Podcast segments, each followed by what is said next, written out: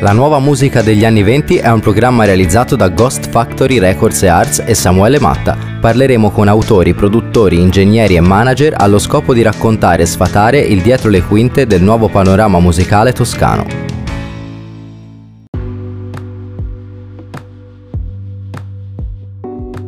Benvenuti in questo terzo episodio della nuova musica degli anni 20. Oggi mi trovo ad Empoli e insieme a me c'è Renato D'Amico. Ti ringrazio di esserti reso disponibile per questa puntata. Ciao a tutti, e ringrazio te Samu di essere venuto qui a casa mia. E oggi parleremo di produzione musicale, parleremo di come si vive da artisti, eh, come si scelgono gli artisti da produrre e quali sono le soddisfazioni più grandi e le delusioni più grandi di, di lavorare nell'industria discografica e dell'intrattenimento? Quanti anni hai Renato?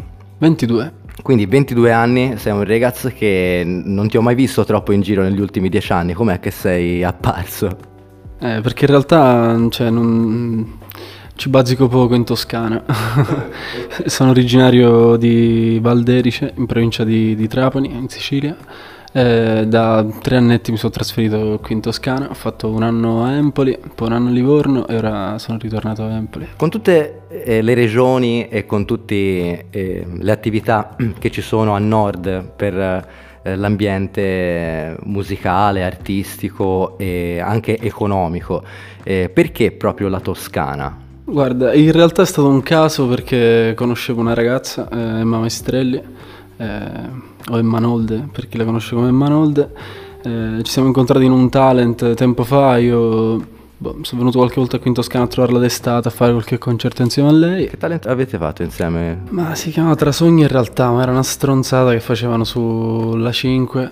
Ma a caso così, cioè mia madre mi accompagnò a fare questo provino eh, che in realtà non volevo neanche fare, ma nel posto offrivano la cena e quindi... Top, perfetto. perfetto cena di pesce, quindi ho detto perfetto andiamo. Mia madre mi ha convinto. Ehm, poi da questa, questa, selezione regionale sono passato alla selezione nazionale e lì ho conosciuto Emma, ho visto questa ragazzina tipo alta, tan- altissima, messa lì, alta tantissimo all'angolo Ciao, con la chitarra proprio così. Poi pian piano ehm, ci siamo conosciuti così a caso, poi passammo un'altra fase in 100 persone eh, tipo 97 persone li, li, misero in un posto e le, le, il restante era un altro hotel. In questo restante hotel, quindi altre tre persone eravamo, mi sa, c'ero io, Emma e un altro tizio. Quindi ci siamo ritrovati lì la sera e poi suonavamo con la chitarra.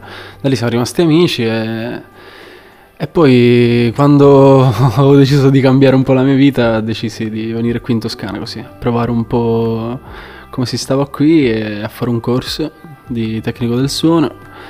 Eh, eh nulla, sono qui in Quindi Toscana, alla fine quel talent non, è, non era poi così una stronzata, diciamo. È servito a conoscere Emma Nold che ancora, ancora, non sapeva nemmeno di essere Emma Nold. Assolutamente. no, sì, io penso sia anche un po', sai, la vita in se stessa. Cioè, nel senso, quando credi così tanto in una cosa o ti piace fare così tanto una cosa, vuoi non vuoi, in qualche modo essa ti guida a questa cosa qui, di avere la fortuna di, di prendere questa via che, che, appunto è stato magari seguire le orme di Emma, nel senso andare nel posto in cui è stata Emma e provare a costruire qualcosa di mio. Ma qualsiasi scelta penso della vita sia così, uno deve capire quando è giusto girare o andare dritto. E quindi alla fine com'è che sei riuscito comunque a, ad arrivare a lavorare, diciamo, in questo ambiente anche sinceramente in mezzo a persone che erano molti anni che lo facevano con dei risultati che eh, te sei riuscito a raggiungere in un arco di tempo molto minore rispetto a loro. Guarda, non, in realtà cioè, non te lo so dire, cioè nel senso penso sia, sia un po' la voglia sicuramente, ora antico che magari avevo più voglia, però comunque ho notato che il fatto di cambiare comunque posto, andare a vivere da un'altra parte avevo l'esigenza di trovare una scusa per stare qui, quindi il fatto di andare bene su una cosa sicuramente avevo più voglia per questa motivazione qui. Poi sì, i giovani, su, cioè i produttori giovani penso che servono tanto perché ti permettono di stare a passo con il gusto delle persone o comunque sono nel periodo in cui stanno conoscendo tante cose, vogliono sperimentare, magari hanno più voglia e stanno più tempo in studio con più voglia solamente per l'appunto voglia di imparare. Quindi una, una serie di cose, anche la fortuna di beccare giusti lavori o l'intuito giusto di beccare alcuni lavori, come è stato con Postino. Lui è stata la persona che mi ha permesso di tra virgolette, iniziare a lavorare qui, ci fu questa occasione di iniziare a lavorare con lui, poi il progetto andò abbastanza bene e da lì pian piano comunque qualcuno si è interessato comunque, ma chi ha fatto questo disco?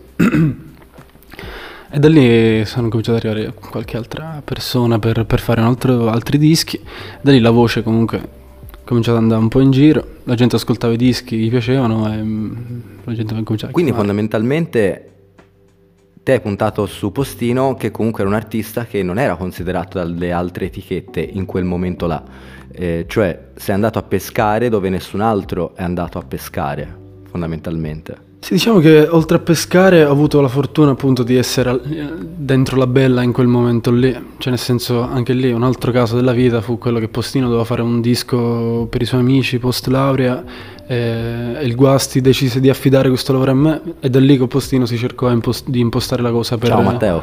Ciao Matteo Guasti. cioè si cercò di impostare appunto la cosa per farla funzionare in quel momento lì. Poi la Bella incominciò a credere nel progetto un po' più avanti e si iniziò a lavorare. Il primo a notare Postino fu il Guasti comunque. Notò che comunque nella scrittura c'era qualcosa di diverso nonostante magari il suo approccio alla musica non fosse datato. Era, era fresco, era interessante, aveva delle cose da dire quantomeno su quel disco lì. Penso la gente l'ha sentito comunque. Da 22enne Qual è stata la difficoltà maggiore che hai incontrato nel venire a vivere in Toscana e nell'iniziare soprattutto a lavorare in Toscana? Perché comunque qualsiasi altra persona eh, avrebbe fatto un altro lavoro a caso eh, per potersi permettere il, l'affitto o qualsiasi altra cosa. Eh, com'è che ci sei riuscito e allo stesso tempo comunque hai avuto la possibilità di girare anche altre città, quindi qual è stata la, la difficoltà maggiore tra tutte queste cose? Beh guarda, le difficoltà in realtà sono tante, cioè sia nel, nel lavoro che nella decisione appunto di andare a vivere da un'altra parte, cioè più che altro ora ti dico la verità, cioè, avendo 22 anni una delle cose che mi pesa tantissimo è il fatto di avere una, una sana gestione economica, quindi cercare di, ave- di, essere sempre organizzato per avere un affitto, per pagarsi le spese, per pagarsi le bollette. E penso che anche questo mi ha portato ad avere ancora più voglia nel lavoro, cercare di, anche di, di fare dei lavori un po' più grossi. Poi... Mh, non ti nascondo che nel settore c'è sempre un po' la cosa, ma questo è ragazzino, è giovane, eh, non lo so, affidare una cosa così o affidare un investimento del genere sulle spalle di un ragazzino, io non lo so, su queste cose non, non ci credo così tanto. Ho amici del, della mia età che fanno questo lavoro e sono persone super affidabili e lavorano a livelli alti o conosco quarantenni che invece non sono rimasti per una vita a lavorare a livelli bassi perché non avevano quelle potenzialità lì. Ma non penso che l'età conti ecco, in questo settore, anzi, come ti dicevo prima, la freschezza giovanile porta a un successo per i giovani se ci fai caso la, la maggior parte delle robe del, della musica per i teen eh, è fatta da teen o ideata da un teen o da uno più grande ma che deve lavorare con i teen per capire teen, capito? Quindi è una cosa che, che si innesca. Secondo te è stato più difficile iniziare a lavorare in questo settore essendo lontano, tra virgolette, dal paese natio, se si può dire, eh, oppure riuscire a integrarti nella città? È stato, sì, è stato difficile integrarmi in realtà. Io l'idea che mi sono fatto penso sia l'abitudine di vedere e frequentare quella persona lì, capire se è una persona affidabile o meno, capire, cioè boh, per stare tranquillo a una persona devi super giù capire come è fatta, cioè nel senso qualsiasi cosa fa capisci se è preso male o meno, o cioè nel senso non lo so poi diciamo che venivo dalla Sicilia, qui dicevo facevo l'artista, comunque mi vestivo in maniera molto strana, la gente non riusciva mai a capire, in realtà sto tizio è spuntato così a caso, cioè da qui a Empoli, in un posto che non è Milano, è Empoli, un paese, cioè per me è un paese, lo vedo come un paese più che come una città. Scendendo un attimo anche più nel, nel dettaglio, com'è che si trova un criterio per firmare o per scegliere un artista da produrre? Cioè te personalmente, eh, com'è che scegli questo artista sì, questo artista no, questo è uno che posso vedere all'interno dell'ambiente, questa è una persona che, non, che no? Guarda, anche questo non te lo so spiegare in maniera proprio pratica, ma ti posso dire, boh, io vado molto a sensazione, poi dopo la sensazione cerco di far ascoltare quello che, che ho appena ascoltato a qualcuno di, di fiducia, con cui non, non, so, ma anche persone a caso, comuni, anche mia madre, guarda, non lo so, cioè proprio avere dei punti di vista diversi su un, un brano, così, di una persona sconosciuta.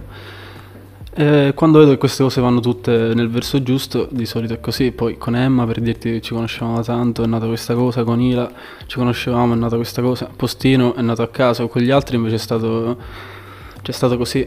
Ci siamo scelti, o comunque io ho deciso di lavorare su quella roba lì perché ho sentito delle emozioni forti ho scartato dei lavori a volte per, sempre per la stessa motivazione perché non ho sentito quella cosa lì e magari anche per eh, un lavoro appunto vieni retribuito economicamente ho deciso di non, di non farlo. Quindi fondamentalmente si ha anche una differenziazione della percezione che c'è di una persona che scrive musica, fa musica per divertirsi, per passare il tempo, per passione, da una persona che invece fa musica perché ne ha la necessità emotiva, intellettuale e personale in generale. Certo, ma guarda, eh, anche quello, io penso che la musica sia un insieme cioè, è un insieme di cose, c'è chi la vede come espressione, chi la vede come eh, chi la sfrutta per il mondo dello spettacolo, chi eh, crea le band, le band che si vogliono bene, che fanno musica, cioè la musica classica è una, una, serie di cose che si contaminano tra di loro. Quindi penso che poi il miscuglio finale sia che ci sono delle cose in dei periodi in cui che vengono diciamo esaltate in molti generi musicali e noi prendiamo quell'approccio lì, cioè un esempio X, ora i batteristi dell'ultimo decennio stanno cominciando a studiare i tempi trap sulla batteria ed è cambiato a volte l'approccio di alcuni tempi perché ormai c'è quella, quel sedicesimo sul rullo per forza, cioè nel senso la musica è, è, si influenza, è una, è una cosa sola ma un insieme di troppe cose.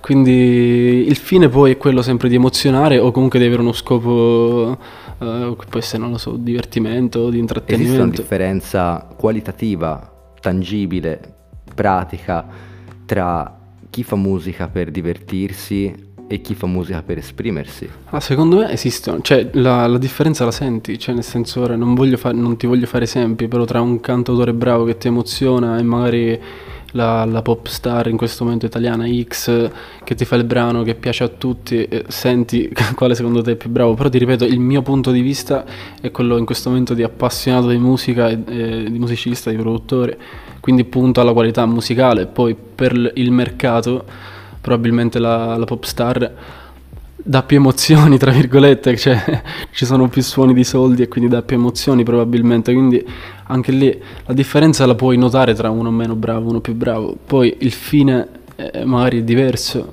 quindi non puoi paragonare magari due artisti di quella roba lì, non si può fare, un cantatore bravo e un artista non lo puoi paragonare. Quindi sono due esercizi diversi, musicalmente parlando. È una visione diversa della musica. Ad esempio, nella mia opinione, Mahmood e anche Calcutta sono le due personalità che hanno un po' forse sdoganato il, questo compromesso tra espressione e pop music, cioè eh, hanno creato un, eh, un ambiente di, di, mezzo tra il do it yourself, l'indipendente e il corporato, quindi le major, eh, che sono comunque prodotti con un contenuto altamente emotivo, ok? Quindi hanno creato e allo stesso tempo distrutto eh, un canone. Eh, ma non l'hanno fatto loro, l'hanno fatto gli ascoltatori e quella è la cosa assurda dei generi, cioè nel senso l'indie o prendi l'hip hop negli anni 90, cioè erano quei, erano quei periodi in cui il pubblico si affezionava a un nuovo modo, a una nuova espressione, magari perché era più, non so, era, era corretta per quel periodo lì, non lo so e da lì l'industria discografica si deve arrangiare, quindi in quel caso Calcutta o Gazzelle dopo hanno sdoganato cioè, e sono diventati tra virgolette mainstream. Il processo iniziale, come tutti gli artisti, è quello che nel primo disco ti senti libero di essere quel che vuoi, poi come ti dicevo prima cres- è la crescita dell'artista che, che, mi fa paura ti nascondo, ora non ti nascondo, anch'io scrivo, ho fatto il mio primo disco eh, da pochissimo e a pensare a una situazione del genere futura mi viene ansia, tanta ansia, perché io la vedo proprio come una cosa di cui ho bisogno, eh, proprio d'espressione, che sia l'arrangiamento, che sia scrivere, c'è proprio necessità. E pensare che poi questa mia necessità deve essere vincolata da, non lo so, da qualcos'altro, a volte mi, mi mette molta, molta Ma ansia. Questi artisti però alla fine sono riusciti anche a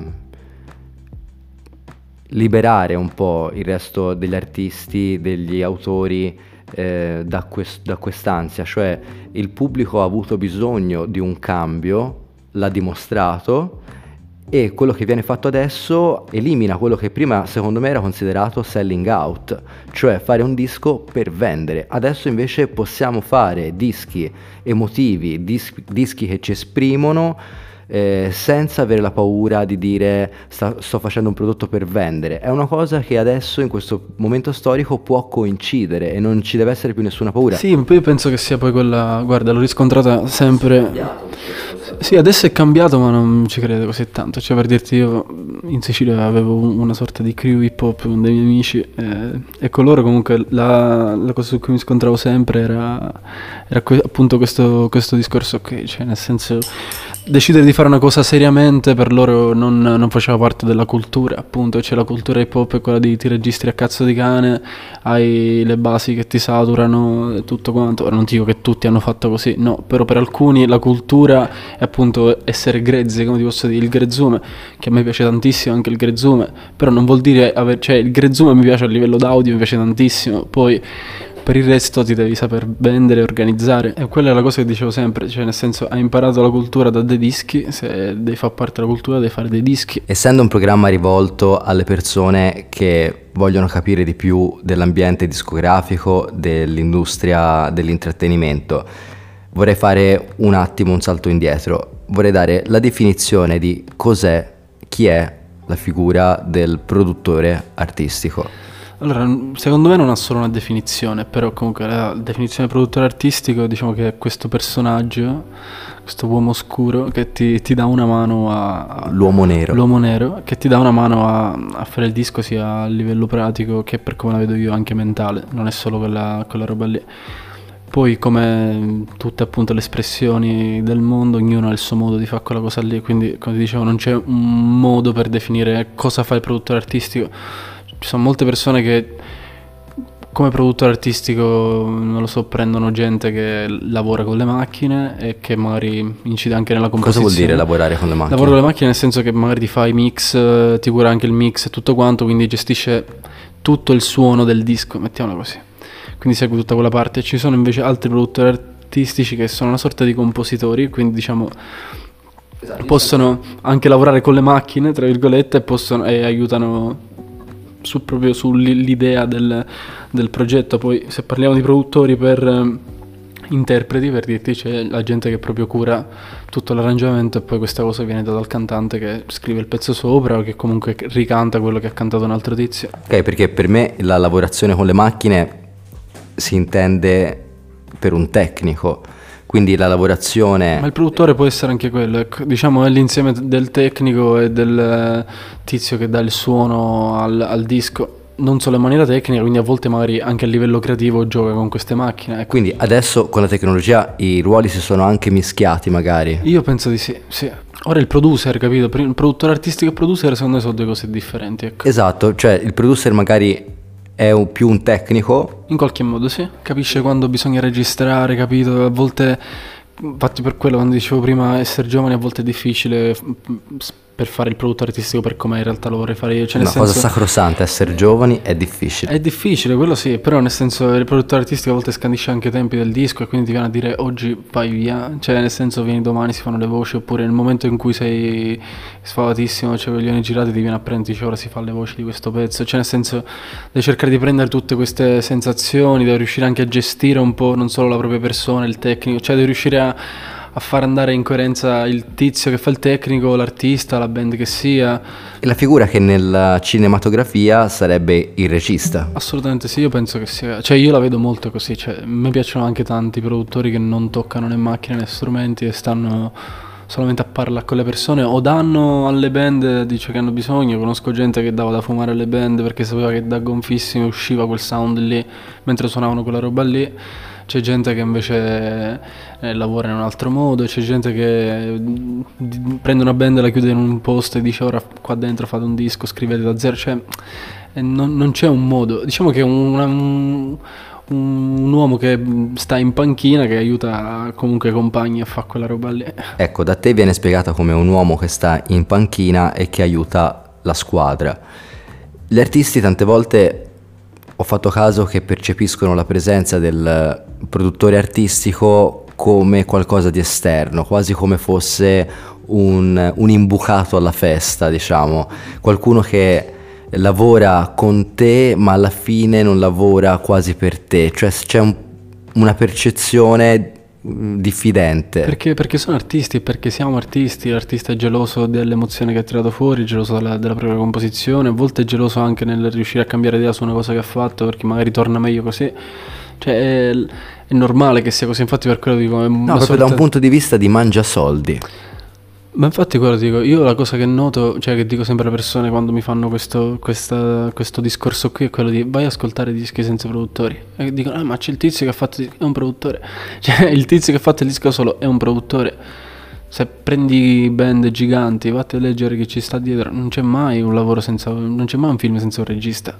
A volte il regista fa anche l'attore, ok, ci sta, va bene però comunque c'è sempre un regista, ci sono dei campi in tutto, cioè se le cose sono sempre funzionate in questo modo c'è un motivo. E la gente non... molte persone non riescono a fare ecco, squadra per tirare fuori, fuori, le proprie emozioni. Perché non riescono a fare squadra? Ma non lo so, quello non te lo so dire, quello poi dipende proprio da persona a persona, io per dirti ho proprio la bramo la voglia di lavorare in gruppo, cioè anche il mio disco cercavo di chiamare la gente proprio per venire in studio ad ascoltare, ma perché mi serve proprio un punto di vista esterno e continuo in qualche modo. Perché, perché, perché sì, perché essendo appunto in una fase creativa hai così tante possibilità in questo momento per fare quello che vuoi fare che scegliere quella giusta è un casino. Ti, ti, ti fai spingere un po' dal sentimento, quindi cerchi di capire così com'è, ma non è solo quello. Ecco. Vorrei riuscire a spiegare l'importanza dello spendere soldi per poter produrre delle cose migliori e cosa vuol dire produrre delle cose migliori rispetto a quello che potrebbe essere prodotto ehm, con eh, dei piccoli budget, scheda audio e computer per dire. Assolutamente sì, cioè quello poi sai, io lo vedo sempre, cioè la musica la vedo sempre come un diciamo, il gusto di vestirsi, dici in che senso? Nel senso, dici voglio apparire molto bello, ok, allora devo comprare dei vestiti alla moda, oppure con quattro stracci riesco a essere figo comunque a vestire. E la musica è la stessa cosa, se riesci a essere figo a vestire con 1000 euro, con 50 euro, tanto di cappello, per avere una cosa di qualità, quindi non lo so, una camicia che mi dura 10 anni e quindi un disco che comunque mi permette di aprirmi una strada e quindi fra 10 anni spero che questo disco venga riascoltato, io preferirei avere una roba quindi se ci credi veramente e credi tanto che te riesci a fare una cosa che fra dieci anni viene riascoltata, voglio vedere chi fa un disco con 1000 eh, euro, io non credo. Ora, nel momento dici, ma a livello economico è difficile, lo so, ma infatti non è, non è semplice nulla nella vita, anche avere l'affitto di una casa da vivere da solo non è facile. Però eh, il discorso è quello, se paghi tanto l'affitto di una casa hai una casa più grande, se spendi più soldi per una casa hai una casa più grande, e lì quello è il disco. E poi scegli te, appunto, ci sono, come si diceva prima, certi generi che non... Eh, non obbligano quella cosa lì, ora è nato e lo fai, ma lo, lo fai c'era già, ma il lo fai è rinato perché la gente fa musica da casa, ha utilizzato quei campioni, utilizza quel mood lì, però è il mood da casa e quindi se suona male lo fai, mm, ci può anche stare questo ragionamento lì, se funziona così va bene, quello ti dico, non c'è una regola in questo settore qui, sta magari forse quello più intelligente è quello che riesce a creare una regola propria. E ritornando al discorso che si faceva prima, tanti cantautori funzionano in Italia o gente che magari come dicevi sta tra la pop music tra virgolette e il, la musica di qualità. Decide di farsi un'etichetta per autogestirsi perché è fondamentale capito?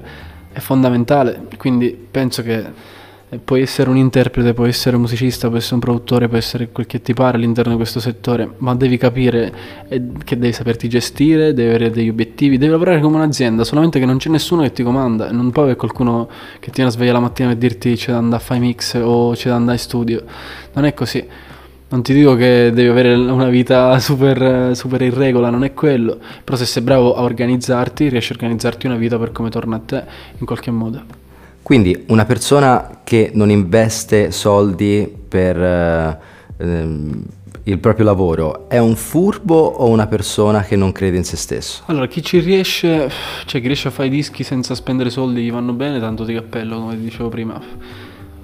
Poi, cioè, non lo so, è una cosa troppo personale. Io il mio disco ho preferito pagarmelo tutti di, di tasca mia. I miei genitori mi hanno dato un, un, minimo di mano perché ci tenevano a fare quest- che facessi questa cosa qui. Io quando ho 16 anni che volevo fare questa roba qui, l'ho fatta a 21. Cioè, ho bramato quel momento lì. Quindi in due settimane poi mi sono mangiato lo studio. Cioè, avevo proprio voglia. Ora ne farò un altro, capito? Completamente diverso perché già ho cambiato idea su tutto, come sugli arrangiamenti che faccio per gli altri. È normale che sia così. Però come dicevo prima, non in, in diretta, eh, cioè il disco è la foto di un momento, come dice anche il Goro, cioè quella roba lì, saluta il Goro, ciao Goro. Ciao Goro. cioè quella roba lì, capito? Devi essere bravo anche a, a fotografare quell'istante lì, non è solo registrarsi e avere il giusto microfono. Ti lascio con un'ultima domanda allora. Intanto ti ringrazio di esserti reso disponibile per questa puntata e volevo sapere quanto è difficile per un produttore scegliersi un produttore? molto molto difficile, molto molto difficile. E perché? Ma perché già sai appunto quello che si diceva prima, già sai che, che, che figura è l'uomo nero, no? Eh, l'uomo nero che viene in studio e ti dà una mano a fare il disco. Eh, io avevo pensato di prendere un produttore per fare il mio disco, però ho avuto difficoltà proprio a scegliere delle persone da mettermi a fianco, perché era un periodo in cui sentivo di poter fare quella cosa da solo, allo stesso tempo sentivo, come dicevo prima, di avere una mano da qualcuno, avevo puntato a qualche professionista, cioè ho puntato a cercare un produttore che mi, che mi piaceva tanto, allora arrivato a quel punto ho notato che quei produttori lì costavano tutti tanto e quindi lì ho fatto quella scelta lì, però comunque era una cosa che già sapevo di poter gestire da solo, studio c'ero stato, ci ho vissuto negli ultimi tre anni, quindi ormai è casa mia. Eh, il Goro non lo conoscevo benissimo in quel periodo, però aveva capito l'essenza del disco. Eh, una serie di cose, capito? Cioè, nel senso, è difficile scegliersi un produttore perché se te le idee più chiare del produttore in quell'istante lì è un casino secondo me, perché anche io ragiono da produttore, capito, in quell'istante. La difficoltà è mettere in ordine le due parti del cervello, cioè la parte artista e la parte produttore. C'è Renato che dice no, no, questa tecnica rifacciamo e l'altro dice guarda che va bene, cioè nel senso... Però è difficile mettere in ordine queste parti, forse un terzo, ecco, ho portato nello studio, come dicevo, delle persone che conoscevo per, per questa motivazione qui, perché molti magari sapevano, molti, pochi, forse una, riusciva a mettermi un attimo in linea in quelle situazioni lì, perché erano comunque dei sfasamenti mentali più che mm, capire o non saper gestire quella situazione lì. Ecco, poi gli strumenti del mio disco sono di tutti io, quindi comunque avevo sentito avere abbastanza in realtà il controllo della situazione. E, mm, produttore in quel momento non, non, so quanto mi potesse aiutare in realtà, cioè mi serviva un tecnico bravo che riusciva a seguire l'essenza dei suoni che volevo anche ottenere, che è una cosa che non, che non è semplice, cioè, se utilizzo i riverberi in un certo modo è difficile che l'altro cominci a iniziare per quel momento lì a utilizzare i riverberi in quel modo lì. Poi invece c'è un tizio che lo capisce e lo fa e ti rispetta, anzi ti dice teniamoli un pelino più bassi, alziamo qua, e tu dici no, no, no, no, no, dopo due giorni fai cazzo, sì, è quella roba lì. Però capito, cioè è sempre riuscire a trovare una persona con cui ti riesci a cioè, puoi anche parlare, io ringrazio il Goro perché non, non era solo un tizio che, con cui lavoravo in quel momento, capito? Cioè, c'è stata una situazione che ti racconta che lui ha fatto le vicine del produttore, che ho avuto un po' di casini, avevo litigato al telefono con delle persone e tutto quanto, lui mi ha preso proprio, a fumare un cecchino, mi ha preso e fa, entra dentro. C'era il tastierista che doveva registrare il piano, fa presa diretta al volo, così di un brano. La prima take che si è fatto, tipo, io ero incazzatissimo, non so per quale motivo ero partito proprio di testa. Ho ascoltato la take sono dei brividi, ma che non mi ha mai fatto quell'effetto del brano lì. Si è lasciata così nel disco è andato a finire così, quindi Lì stavo proprio il Goro, Renato, Renato produttore non è riuscito a dire è il momento giusto per entrare a fare quella cosa lì, ma perché è una cosa che vivi troppo con te stesso e non è una cosa che Renato produttore e Renato punto, è quella parte che sta al centro, quindi è difficile che, che riesci a gestirti, ecco. Il Goro aveva capito quella situazione lì, in meno di una settimana comunque capivo che aveva capito e quindi è una cosa che ti aiuta tanto, ecco. Ringrazio Renato D'Amico per aver partecipato a questa terza puntata della nuova musica degli anni venti. Da Empoli è tutto. Grazie per aver ascoltato e per aver impiegato il vostro tempo nel nostro programma. Alla prossima puntata. Grazie. Ciao. Grazie Samu. Questa poi la monti. Grazie Samu. Grazie Samu. Grazie Samu.